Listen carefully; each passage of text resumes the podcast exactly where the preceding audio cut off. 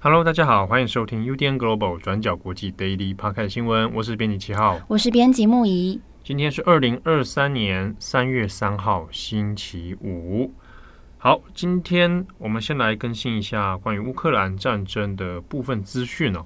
一个呢是东部城市巴赫穆特，那巴赫穆特这边先前大概已经有长达7个月、哦、是和俄罗斯军呢在这边激战哦。那双方的战况到目前为止已经进入一个最后阶段、哦、看起来是我们从各方的资讯来判断的话，看起来巴赫穆特这边的战争、哦、已经可能快要进入尾声了。好，不过呢当地的伤亡具体数字、哦就和先前的一些各个战争一样、哦、它没有办法一个很完全透明的数字，但是呢双方的战损都蛮高的。好，那乌克兰军呢他们这边的军事分析师、哦、是有说在特别是在近1-2周里面，那俄罗斯为了赶快拿下巴赫穆特这个城市，所以加强了好几轮的猛攻，好，那都被乌克兰军这边有成功的抵挡住了，有守住了。但是呢还是很难这个完全的应付俄罗斯大量投入他们的军力哦。那所以有可能、哦、会先做一个战略性的转进、哦、那其实就是巴赫穆特有可能被俄罗斯给拿下。但所以在外界的分析里面、哦、包含美军的分析里面都会认为说巴赫穆特这里、哦、它就它的战略价值来讲、哦、它其实意义并没有非常大，所以就算弃守的话对整体的乌俄战争的局势来说呢其实也没有太大的影响。那当然丢掉一个城市对乌克兰来讲都是一个很大的损失哦，都是很大的伤害，那更何况是在这里面丧失的人命还有被迁离的这些居民哦。那就俄罗斯方的这个战略目标来说呢，拿下巴赫穆特啊，它的战略意义的确没有非常的大哦，就不管是在地理上面不管补给啊或者是下一步的这个进攻啊等等哦。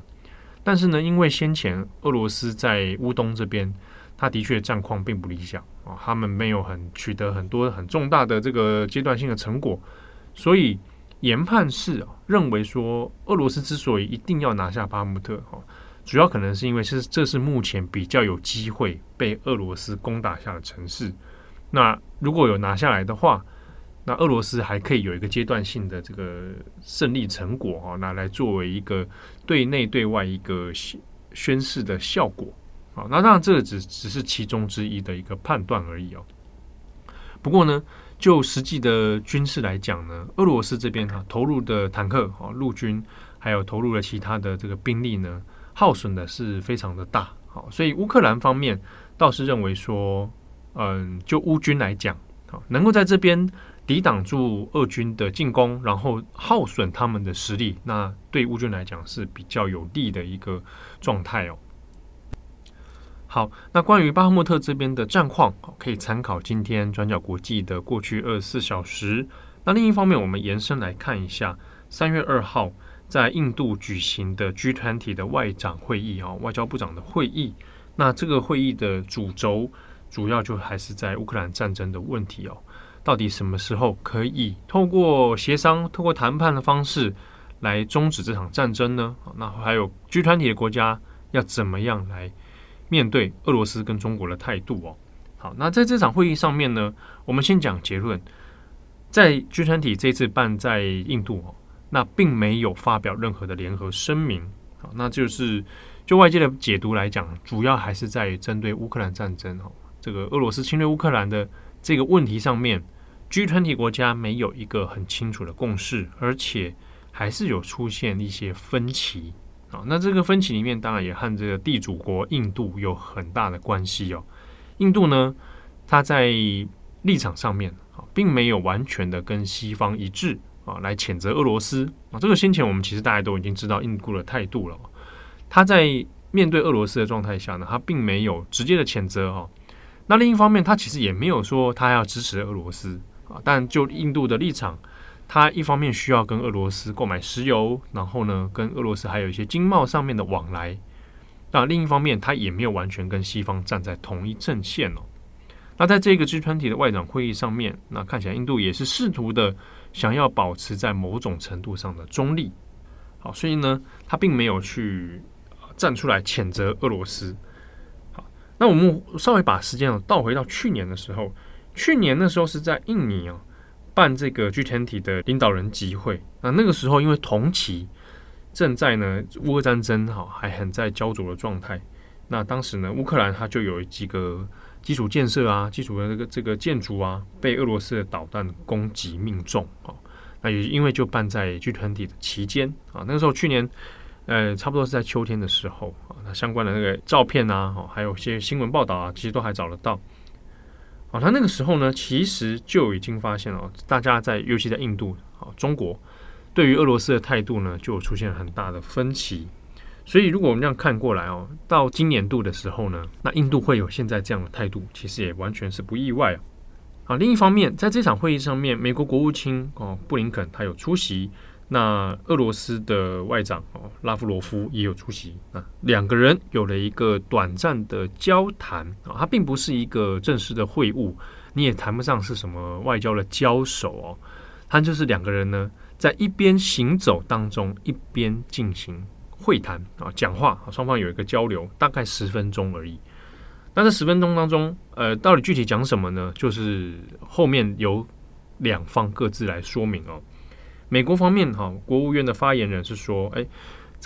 布林肯他是跟他讲啊，说美国一定会支持基辅啊，然后呢，重新的还要求俄罗斯应该要遵守新削减战略武器条约。好，那其实是重复这个一贯的立场哦。所以在这10分钟里面，看起来双方并没有什么具体的谈话哦，实质的有效的内容，因为它也不是一个正式的会晤哦。那美国也有强调，当然就是知道这样的交谈没有什么用啊，所以美国国务院这边也是有说，本来就不期待哈，布林肯跟拉夫罗夫在这一个会面上面，短短的讲话10分钟能够改变什么啊，本来就没有这样的期待。但是至少他们两个有讲话了，然后呢也有对外去做一个声明啊。那拉夫罗夫呢，在 G20 这个外长会议之后，他还是有再一次的强调啊，就说西方国家现在在针对俄罗斯有很多的这个不合理的制裁啊，那把责任都推给俄罗斯。那他也还是强调了这个北溪管线爆炸案的事情啊，那当然也是就结果来讲是不了了之啊。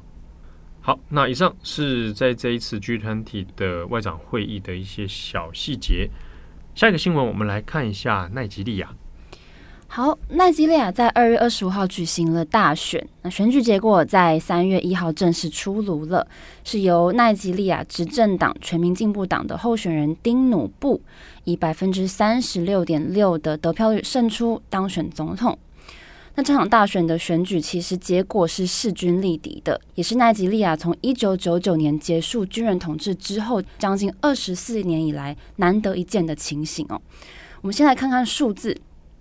根据全国独立选举委员会公布的结果，赢得选举的丁努布他这次总共拿到了880万票，得票率是 36.6%。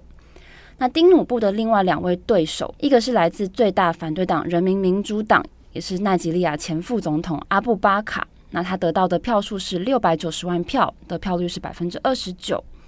那第2位是工党的欧比 Peter Obi， 那他过去曾经担任南部阿南布拉州的州长，那他这次得到了610万票，得票率是 25%。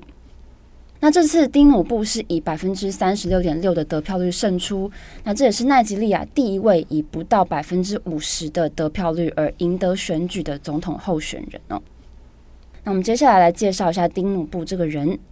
丁努布他今年即将要71岁了，那他是出生于一个商人家庭，那他小时候是在奈及利亚的西南部的拉各斯州长大，那我们之后会来提到这个拉各斯州。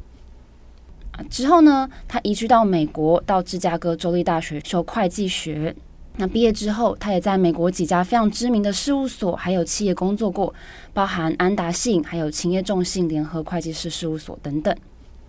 所以我们可以看到，丁努布他本身一开始是以会计的专业还有财经的背景起家的。那之后回到奈及利亚，也是在这个圈子工作，是一直到1992年他才进入政坛。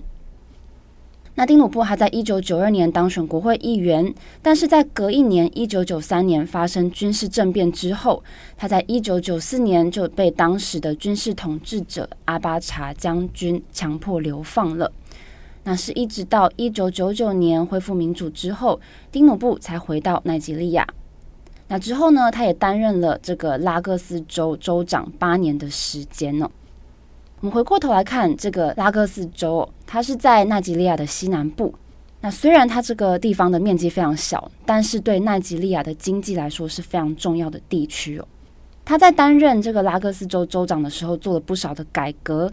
例如说他改善了公共交通，还有大量的鼓励外资哦，让拉各斯州现在成为了奈及利亚非常重要的金融中心。那另外这里的大城拉各斯最有名的还有它的电影业，他们有一个非常大的电影产业基地叫做 Nollywood， 有全球第2大的电影工业重地，所以对奈及利亚的经济还有文化版图来说，拉各斯州非常的重要。但是丁努布他其实过去也有不少受到争议的事件哦，例如说贪腐，他也被指控说在卸任州长之后，他也持续的控制国家的财政，让不少人怀疑他在政坛的时候是有大量的贪腐行为。而且值得注意的是，虽然我们刚刚提到这个拉各斯州它被认为是丁努布的大本营，但是在这次的选举当中，在这个州份里面获胜的候选人其实不是丁努布，而是工党的候选人欧比 Peter Obi。 那欧比呢，他是白手起家的一位富商，今年61岁。那这次选举他主张大规模的改革，那也吸引了大量的年轻选民。那他的支持者也包含了在都市里面受教育程度比较高的一些选民。那因为 OB 他的全名是 Peter Obi， 那这些支持者也称自己叫做 Obedient， 有服从 OB 的意思。那这次这个 OB 在拉各斯州的表现也算是跌破大家的眼镜哦，所以我们有看到不少的外媒把这个 OB 称为是奈及利亚政坛的黑马。好，那回过头来看，现在的奈及利亚其实面临经济崩溃的问题。那除了通膨非常严重之外，像在东北部也有持续的这个伊斯兰叛乱，还有在国内也有分离主义者，他们也在各地做不断的攻击哦，攻击平民还有警察。整体来说，奈及利亚的社会可以说是相当的动荡不安的。那这次为了要避免选举过程发生问题，奈及利亚政府他们也第一次使用了这个生物辨识系统来识别选民的身份，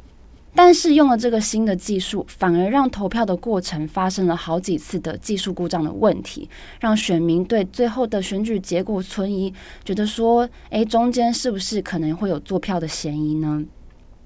所以在2月28号，反对党、人民民主党还有工党也召开联合记者会，说他们认为选举结果被严重的操作，而且有严重的篡改问题，所以呼吁要重新选举，但是最后还是被全国独立选举委员会拒绝了。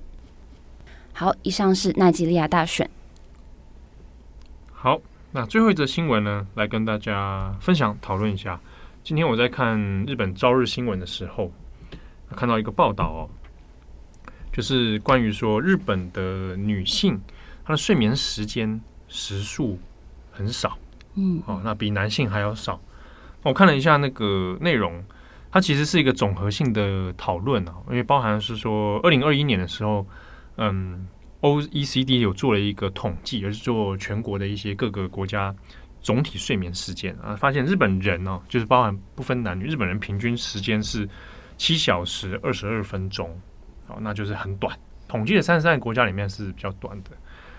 那7小时22分钟若平均一天，好像还是比我长。对，我刚刚想问你。对。好，那之中因为 NHK 自己也有做过调查，好，那 NHK 是做了一个国民生活时间调查，那之中呢也有发现是结果是差不多的。不过它里面有一个分别是说，就男女双方来讲，就发现呢。以日本来讲哦，男生是比女生还要长。好，那他们这边有一个数据是说，以40代就是差不多40岁40到49这边的话，男性是8小时23分。哎，奇怪，怎么他讲的是那个啦，休息日啊。嗯，好，那女性的话是7小时46分哦，这边讲是休息日哦，他差点讲错。好，不过呢，就其他数据来看，也发现平日的话，哦，数字是更短的啊，差不多都是女性来讲哦，就是6小时到6小时36分左右，哦，蛮短的耶。对，那这个数据里面呢，它综合性的报道有谈到的是有发现了，就一个是男女比例的差别，日本的女性平均起来，她睡眠时间是比男性更少的。再来就是也有发现世代的差别，因为最严重的部分是在40岁以上，好，然后50岁、60岁。对，那中间就要讨论是为什么？为什么就是你偏偏睡得比较少？对，真的就跟生活形态跟日本文化有关，就是做家事的时间很长。那比如说一天，大家可能可以想象，我们在日剧的时候会看到嘛，一天里面妈妈起床的时间比大家都早，对，她要起来做早餐啊，然后先生就会出来，对，在那边吃早餐看报纸，对对对，好经典的这个画面，一句话也不说嘛，嗯，然后小孩也会起床，对。小孩快要迟到了，就咬了吐司说我要出门了，对对对还要帮他穿外套背书包，对对 对, 对, 对所以小孩出门之后，然后这老公也要说他出门了，那 对, 对对，然后最后他就是比大家起得更早嘛，然后就开始做家事，然后就要准备这个自己的午餐啊，小孩的便当提前要先准备嘛，都很精致的便当啊，下午可能去接小孩，对，然后接小孩，或者是下午要准备下午茶啊、点心啊，小孩有的来同学来家里玩嘛，对不对？木林干嘛翻白眼？你又还没出去买，你又还没进到这个阶段。然后呢，晚餐，对不对？晚上完了，老公又回来了，嗯啊，然后再来什么洗衣服哦，对啊，准备第二天的东西。所以里面有发现，他生活形态上面是比大家起得早，比大家睡得晚，那家事做不完。那里面这个报道里面，他另外去延伸是讨论说，就其他机构的调查里面去看，发现男女比例里面做家事的时间有很大的悬殊，女生做家事的时间是真的长很多，几乎是等同全职嘛。对。那男生做家事的时间就很短，所以在讨论说那个睡眠的减少这件事情的时候。那我看报道里面，他们访问了各个不同的专家，讨论到的还是有家事分工、男女文化的这个问题。那在年轻一代里面，可能这样的比率变少了，啊，比如说他双薪家庭的比率变高，啊，所以他可能这个生活形态又不太一样。但如果是以全职，然后大家都是在家的话，那大家以为说，即便在台湾可能也会有这种想象，全职妈妈或者是全职在家家庭主妇，对，就觉得你应该蛮闲的。哦，不他们都很辛苦辛苦做家全职妈妈，不管是家庭主妇还是什么，那都是全职工作做家事，对不对？很多人好像我不知道，有些男性好像难想象，叫他去做做看就知道了，那真的很累那妈妈们的那个肩头都超紧，对啊那要准备事情很多嘛，事情真的会做不完，还打扫对不对？他洗衣服、折衣服什么的很多，对啊，所以就讨论到这个女性睡眠时间的问题，这个这边分享给大家。而且就其实也蛮巧，是前几周日本也在讨论，就是日本小孩子的睡眠时间也变短。他们讨论到几个原因，有可能跟手机有关啦。对，就是睡前滑手机。对，然后有讲到说这个会影响到生理上影响到睡眠，有点像就是给一直在接受光线的刺激，所以影响到小孩子他入睡的这个时间跟品质。对啊。那当然现在也有很多的讨论，也有讲到说睡眠这件事情可能也不只是长短的问题包含品质啦。就算睡得长，可是你的品质很差比如说像我，你是睡眠品质算好，我在假日会睡得很长，但是品质并不好会一直睡睡醒醒之类的，或者是浅眠嘛就不断的做噩梦嘛，就是这个陷入在这个人生的噩梦里又来了对平日的话就睡得短，然后睡得晚，品质又不好，怎么办啊哇，对啊，贵州还聊聊，就要试图在睡觉前放一些就是舒缓的音乐之类的，比如什么 BBC 吗 ？Oh my god， 不是这种的，没有，我没有，我不太有那种什么入睡音乐的，嗯，对啊，对啊，啊，那这我是题外话啦，嗯，好，那我想是说，就一个女性来讲，比如说像你自己的睡眠时间算是可以的吗？我大概也是睡7个小时，其实也算不多哎、欸。哇，7小时真不错呢。但我还好是睡眠品质还算 OK 啦。哦、对，只要不地震的话。对对对，昨天晚上天哪、啊，我一晃又醒了。哦，所以你就算在熟睡一晃就会醒了。对啊，然后就在那边、哎、还晃了一阵子哎、欸。对，昨天大概12点吧，有一个地震嘛。对对对，然后它是旋转式的。你还能判断出旋转式啊？你是不是在做梦啊？因为我就一直在想说现在什么意思？现在什么意思？什么意思？在晃还是什么意思？就后来我就立刻开脸书啦，然后赶快确认说哦，开脸书确认是不是？对，跟我一样，我也会确认啊。我们有一个好朋友芋头，我都看他脸书有 po 文，我就说啊，刚刚是地震。他昨天是 po 啊，对对对，是他吗？ po 啊，对对，我就哦，我放心是地震，不是我头晕这样。而且我住的楼层蛮高的，对，所以那高到就是让你会放弃逃生的那一种，对，就干脆来享受一下，真的是放弃逃生的那种高、啊，就是觉得13楼嘛，好恐怖哦，啊、真的是很恐怖、欸。嗯，好，嗯，祝福大家哈、哦，睡眠品质好，嗯，睡眠真的是一个很神秘的事情，对，用尽方法让自己睡得好 ，OK。越是这样想，越睡不着，真的压力太大，压力太大。好，祝福各位有美好的一天。我是编辑7号，我是编辑牧宜啊。突然想起来了，嗯，大家记得听这个礼拜的重磅广播哦。对对对，这次的搭档是我跟慧宜，对，开心愉快。啊，好啦，就是要谈的是生育的问题。对，就是我们这次要谈匈牙利有推出了新的奖励生育的政策，然后我们除了要谈匈牙利的情况，谈欧洲的情况，我们要谈一些就是全球性的生育焦虑，还有我跟慧宜自己也会分享自己的想法，请大家敬请期待。Okay. 好，那这礼拜重磅广播，请大家这个准时收听。嗯，好，那感谢大家。我们下次见喽，拜拜。